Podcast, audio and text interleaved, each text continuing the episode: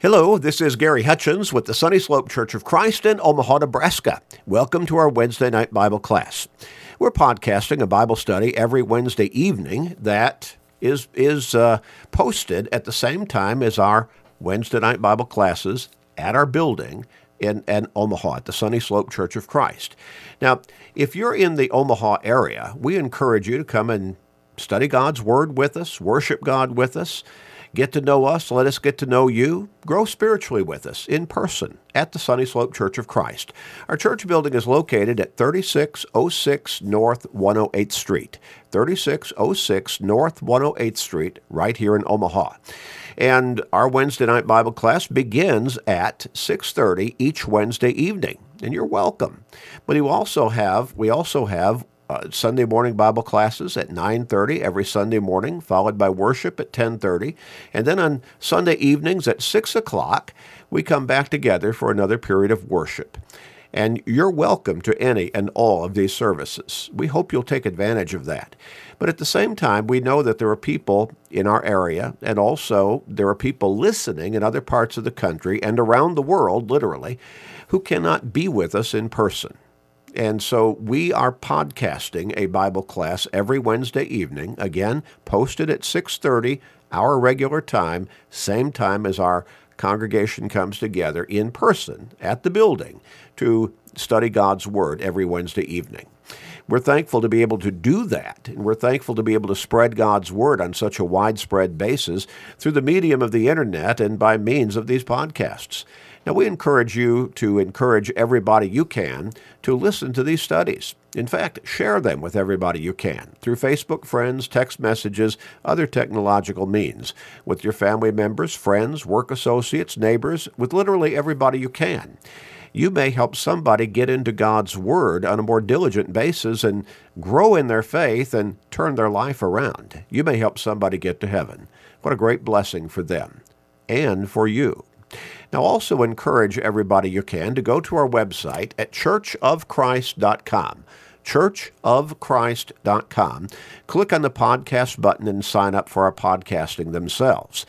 As they sign up for our podcasting, they will receive to their smart device, whether that's their smartphone or whatever other smart device they choose, they will receive our Wednesday night Bible class, our Sunday morning Bible class, and all of our sermons, plus they will receive a daily, Monday through Friday radio program called Search the Scriptures.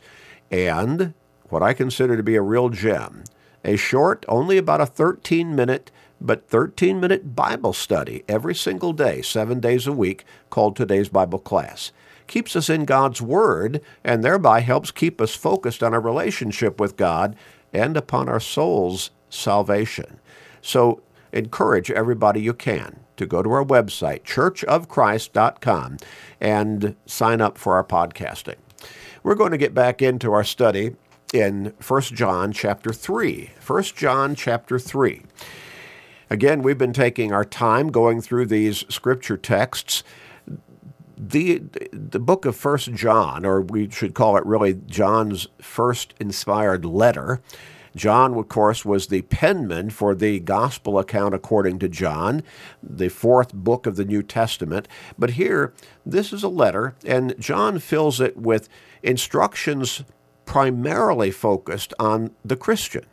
And so, certainly, the Christian is the one who really can, I guess, quickly relate to what John writes in, in these five chapters uh, most readily. But it's the effects and the teaching is not just for those who have already become Christians, but certainly also to teach those who have yet to become Christians about what Christianity is.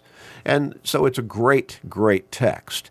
Now, we're in verse 10, and this is a really important context of Scripture that connects loving our brothers and sisters in Christ with obedience to God. And, and it's not just obedience to God by loving our brothers and sisters in Christ, but it's obedience to all of God's teachings. And then God connects that obedience, that, that framework or mindset of obedience to his teachings with loving our brothers and sisters in Christ, because that is also a commandment from God spoken through Jesus Christ. Now let's begin reading here, beginning with verse 10, 1 John chapter 3. In this the children of God and the children of the devil are manifest. Whoever does not practice righteousness is not of God, nor is he who does not love his brother. For this is the message that you heard from the beginning, that we should love one another, not as Cain, who was of the wicked one and murdered his brother. And why did he murder him? Because his works were evil and his brother's righteous. Do not marvel, my brethren, if the world hates you. We know that we have passed from death to life because we love the brethren. He who does not love his brother abides in death. Whoever hates his brother is a murderer, and you know that no murderer has eternal life abiding in him. Now that's verses 10 through 15. It's interesting how John weaves together in this particular letter, and this is not the only place he does that, he does that repeatedly through this letter, how he weaves together obedience to God with loving our brothers and sisters in Christ. Now, of course, God is love. And later in this letter, John is going to bring that out. Uh, in, in verse 7 of chapter 4, for example. Beloved, let us love one another, for love is of God, and everyone who loves is born of God for uh, is born of God and knows God. He does not love, he who does not love does not know God, for God is love. In teaching on real love over a great many years, I've emphasized that God is the personification of love. In fact, God is the standard for love. Remember what Jesus said in John chapter 3 and verse, uh, verse 16. For God so loved the world that he gave his only begotten Son, that whoever believes in him should not perish, but have everlasting life. And as the Apostle Paul put it in Romans chapter 5 and verse 8, God demonstrates his own love for us in that Christ died for us. God demonstrated and still, we see that demonstration of his love for us in sacrificing his own son on that cross so that he could die to pay the price for the guilt of our sins. Now, we understand the very concept of love because of God. And I've made this point and emphasized it. When you remove God from the picture, how do you define love? How do you define love? True love. Is it just an emotion? Is it just a feeling that sweeps over you? No, you see, it's a whole lot deeper than that. We love because of God, His love for us. We understand love because of God's love shed upon mankind, bestowed upon humanity. God is love. Now, Look at the verses 10 and 11 here we read just a moment ago. 1 John chapter 3. In this the children of God and the children of the devil are manifest. And what does that word manifest mean? Made apparent, brought to light, made visible. You can understand, you can see the difference between the two. In this, the children of God and the children of the devil are manifest. And we're talking about absolutely uh, absolute opposite ends of the spectrum, so to speak. Whoever does not practice righteousness is not of God, nor is he who does not love his brother. For this is the message that you heard from the beginning, that we should love one another. God has always, in his word, taught love. Always. Love for our, for our fellow human beings, love for our brothers and sisters in Christ, he has continually taught love. When we look at Matthew chapter 22, Matthew chapter 22, and here Jesus, while he was here on this earth, he was posed with a question. In verse 36, Teacher, which is the great commandment in the law? Jesus said, You shall love the Lord your God with all your heart, with all your soul, and with all your mind. And that goes back to Deuteronomy chapter 6 and verse 5. We see it also in Mark chapter 12 and verse 30. So Jesus said, This is the great commandment in the law. You shall love the Lord your God with all of your being, with everything you are, and everything you have. And then he goes on in verse 38 and he says, This is the first and great commandment, and the second is like, to, is like it. You shall love your neighbor as yourself. On these two commandments hang all the law and the prophets. Well, the questioner responded to Jesus' answer with an affirmative. Yeah, you got that right. That's, that's the great commandment in the law. And so Jesus gave us the example again. But Jesus came in fulfillment of God's love for us. And God really demonstrated that love in sending his Son to this earth to bring the gospel message of salvation so that we could have the opportunity to be forgiven and saved, have eternal life in heaven with God and Christ and the Holy Spirit. God loves us that much. Jesus loves us that much. Now come back to 1 John chapter 3 again and notice the contrast again. God is love. The devil is hatred and evil and animosity. He, he instigates all of the negatives that we see in life. By negatives, I mean evil, wickedness, unrighteousness, sinfulness, ungodliness. He is the instigator behind all of that, while God is the author and the example and the establisher of love, of love. And he demonstrated that so vividly by sending his son to be the perfect Savior, the perfect sacrifice to pay the price for the guilt of our sins. Now, when he says, but notice how he, he combines again, he connects loving our brethren with being obedient to God. So whoever does not practice righteousness is not of God, nor is he who does not love his brother. For this is the message that you heard from the beginning that we should love one another. From the beginning of what? Well, certainly from the beginning of Christianity. We go back to John, the, the gospel account according to John. We look at verse at, at chapter 13 and look at verses 34 and 35. Jesus is speaking here. This is the very night of his betrayal.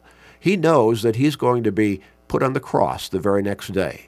And he's going to be put on the cross at the hands of men who are doing, who are pursuing an ungodly act. They're going to put him on the cross to shut his mouth because they did not like the gospel message of salvation that he was bringing to the Jewish people at that time and leading so many to become his followers. They were the, the Jewish leadership, they were concerned about losing their positions of power and prestige and authority, and they put all of that blame on Jesus because he was teaching the gospel of salvation to these people. He was leading the Jewish people into Christianity. At least that was his mission. Now, most of them rejected him, as did the Jewish leadership, but many of the Jews became followers of Jesus, ultimately became Christians. On the night of his betrayal, knowing what lay ahead of him, in verses 33 and 34, uh, verses 34 and 35, he told the apostles, A new commandment I give to you. Now remember, what did, how, how did John uh, position his instruction? to love one another back in 1 John chapter 3 and and verse uh, verses 10 and 11 whoever does not practice righteousness is not of God nor is he who does not love his brother this is the message you have heard from the beginning that we should love one another and John couples loving our brothers and sisters in Christ with being obedient to God's commandments and so when Jesus tells the apostles what he's about to tell them in the night of his betrayal here in John chapter 30, uh, 13, verses 34 and 35. He says, A new commandment I give to you. This is not a suggestion. It's not a good idea. It's not something I want you to think over. He says, I'm, I'm issuing a new commandment at this point that you love one another. As I have loved you, that you love one another also. By this will all know that you are my disciples, my followers, if you have love for one another. And so Jesus says, This is not an option. This is a new commandment that I'm giving to you. Now, God has loved us always. Jesus loves us.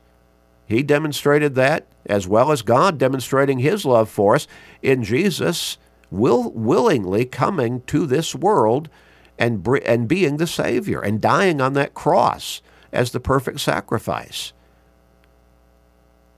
But here, Jesus said, the world needs to see God's love and Christ's love in you by the way that you love one another as faithful brothers and sisters in Christ, faith, faithful followers of Christ. So Jesus says, This is a commandment I'm giving to you. You are to love one another as I have loved you. Now, how did Jesus love us? He died for us. That next day, he would give his physical life on the cross. And he says, by this, by how people who are not yet followers of mine, who have not yet become Christians, how they see you loving each other as my faithful followers, as, as Christians. That will help them to see my love in you, God's love in you, and they will know thereby that you are my followers, that you are Christians ultimately. Well, we come back to 1 John chapter 3. We read a little bit further. Verse 6 Whoever abides in him does not does not sin. And, and the sense here being he does not, I'm sorry, I'm reading the wrong verse. Let's drop down to uh, verse 12. So this is verse 11 again. This is the message that you heard from the beginning that we should love one another. From the beginning of Christianity, the beginning of the church. And then he goes on and he uses an illustration. Not as Cain, who was of the wicked one and murdered his brother. And why did he murder him? Because his works were evil and his brothers were righteous. And so Jesus uses an example that the people would automatically have been able to relate to.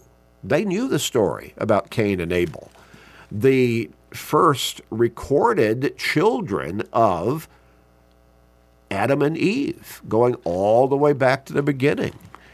And so, after Adam and Eve were expelled from the garden, the text seems to indicate, then she became expectant with child. But it was not just one child that she bore. In fact, she probably bore many others that are just not listed in the scriptures.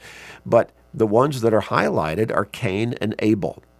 And when you look at the way the text is laid out there, it may indicate that they were twin brothers, but regardless, they were brothers, physical brothers, parents being Adam and Eve. And so when you look at chapter 4, Genesis chapter 4, and verse 4, Abel, well, let's come back to verse 3. And in the process of time, it came to pass that Abel brought an offering of the fruit of the ground to the Lord. Now, this would have been a sacrifice that Abel, or rather that Cain, brought by way of worshiping God. Verse 4 Abel also brought of the first of the firstborn of his flock and of their fat. And the Lord respected Abel and his offering, but he did not respect Cain and his offering. And Cain was very angry, and his countenance fell. Now, why did God not respect Cain's offering of the fruit of the ground which he grew. Why, in contrast, did he respect Abel, Cain's brother, Abel's sacrifice, the firstborn of his flock? Well, because God obviously had instructed them as to what to, uh, what to offer. When you look at Hebrews chapter 11 and verse 4, we read this from the Hebrews writer referring to this instance. It says, By faith, Abel offered a, to God a more excellent sacrifice than Cain, through which he obtained witness that he was righteous, God testifying of his gifts, and through it, he, being dead, still speaks. Now, Cain offered to God a more excellent sacrifice. I'm sorry, Abel offered to God a more excellent sacrifice than Cain. And through that offering of that sacrifice, God found Abel righteous. Well, the Genesis account says again that God respected Abel's sacrifice and Abel himself, but he did not respect Cain's sacrifice, and he did not respect Cain in offering that sacrifice. Well, by faith, Abel offered a more excellent sacrifice than Cain. Where does faith come from? Faith comes by hearing the Word of God. Romans 10 and verse 17. So obviously, by logical reasoning, God had instructed both Cain and Abel as to how he wanted them to worship him through those sacrifices, and Abel obeyed God by offering of the firstborn of his flock, but Cain did something else that satisfied him but was not in obedience to God's instruction. He offered the fruit of the ground that he had grown. And God rejected his sacrifice because it was not what God had instructed him to offer. Now, Cain again became angry. In fact, notice that it says in, uh, in, in verse 5 Cain was very angry, and his countenance fell. So the Lord said to Cain, Why are you angry? And why has your countenance fallen? If you do well, you will be accepted. And if you do not do well, well, sin lies at the door. And its desire is for you, but you should rule over it. So God is warning Cain you need to get yourself under control here. Get your emotions in check. Why are you angry? You have no reason to be angry. And I think, again, we can read in between the lines I told you what to offer, how to offer, and you did something else. Don't be angry. Be upset with yourself because you did not obey. And then verse 8 Now Cain talked with Abel his brother, and it came to pass when they were in the field that Cain rose up against Abel his brother and killed him. So he murdered his own brother because of his anger over God rejecting him and his sacrifice, which was in disobedience to, uh, to, God's instruction, I think we can obviously conclude, because of what the Hebrews writer said, by faith, and faith comes by hearing the word of God, Abel offered a more excellent sacrifice than Cain, and through his obedience to God, Abel was counted righteous by God but Cain murdered him. And so that's the example that John uses here in 1 John chapter 3 and verse 12 when he says, Not as Cain, who was of the wicked one and murdered his brother. And why did he murder him? Because his works were evil and his brother's righteous. You know, there are a whole lot of people who resent people who are living a righteous life. They don't, they don't like to see that. Maybe they feel intimidated in some way. Maybe they simply feel convicted. But they don't like to see people who are, who are trying to live a righteous life, who are trying to stay faithful to God.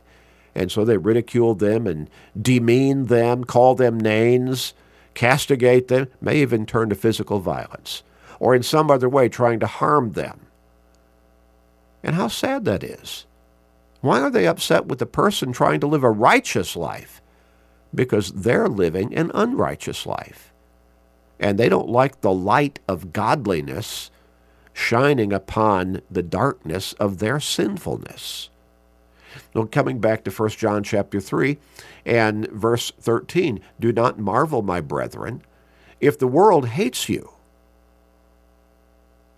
Do not marvel if the world hates you, John says. We know that we have passed from death to life because we love the brethren. Oh, now we might expect John to write there because we have kept God's commandments. But you see, loving the brethren, John is already tied to keeping God's commandments. He who does not love his brother abides in death.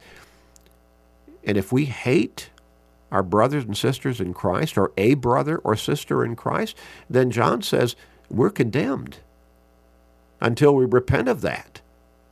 Whoever hates his brother is a murderer, and you know that no murderer has eternal life abiding in him.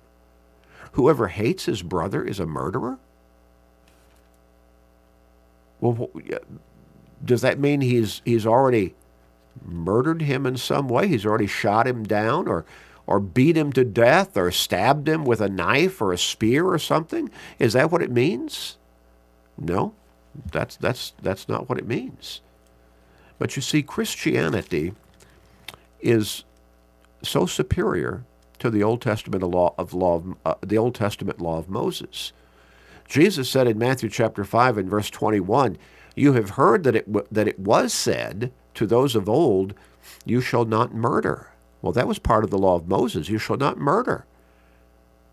But their focus was the physical act of murdering somebody. But Jesus, he takes it to a new level through Christianity. He says, Whoever murders will be in danger of the judgment. But I say to you that whoever is angry with his brother without a cause shall be in danger of the judgment. Oh my. Jesus also said, and of course, under the Old Testament law of Moses, it was sinful, you shall not commit adultery. But under the New Testament of Christ, Christianity, Jesus said, similar to what he just said about murder, if you hate your brother, then you can already be guilty of murder. If you if you're thinking in your heart, I wish I could kill him. I wish I could if I had the chance, if I was able, I'd put him to death because I hate him so much. Jesus said, You're already guilty of sin. And so he said, It's not just in committing the physical act of adultery, sexual immorality, but he said, if you lust after the other person in your heart, thinking, I want to, if I could, I would, he said, You're already guilty of adultery in your heart. And so that's the higher standard. So whoever hates his brother, John says, is a murderer. And you know that no murderer has eternal life abiding in him. So the faithful, dedicated Christian, the true, faithful, and obedient follower of Christ, cannot harbor hatred in their heart toward, I believe, another person at all, and certainly not toward a brother or sister in Christ. What profound teaching we get when we read the scriptures of God's Word. And as we have zeroed in here in John's writing of Scripture, in this first inspired letter of his, First John. We'll go a little bit further next time. Let's pray. Father, Father in heaven, thank you for loving us so much. And thank you for, through your love for us, blessing us to be able to experience love ourselves. For you first and foremost, but also for others around us. And help us to cherish, to cherish this blessing, we pray and to let others see the shining light of your love and your Son's love for us and all humanity through the way that we live in that love before everybody around us. Glory, honor, praise, and thanks be to you, Father. Please forgive us, we pray in Jesus' name. Amen.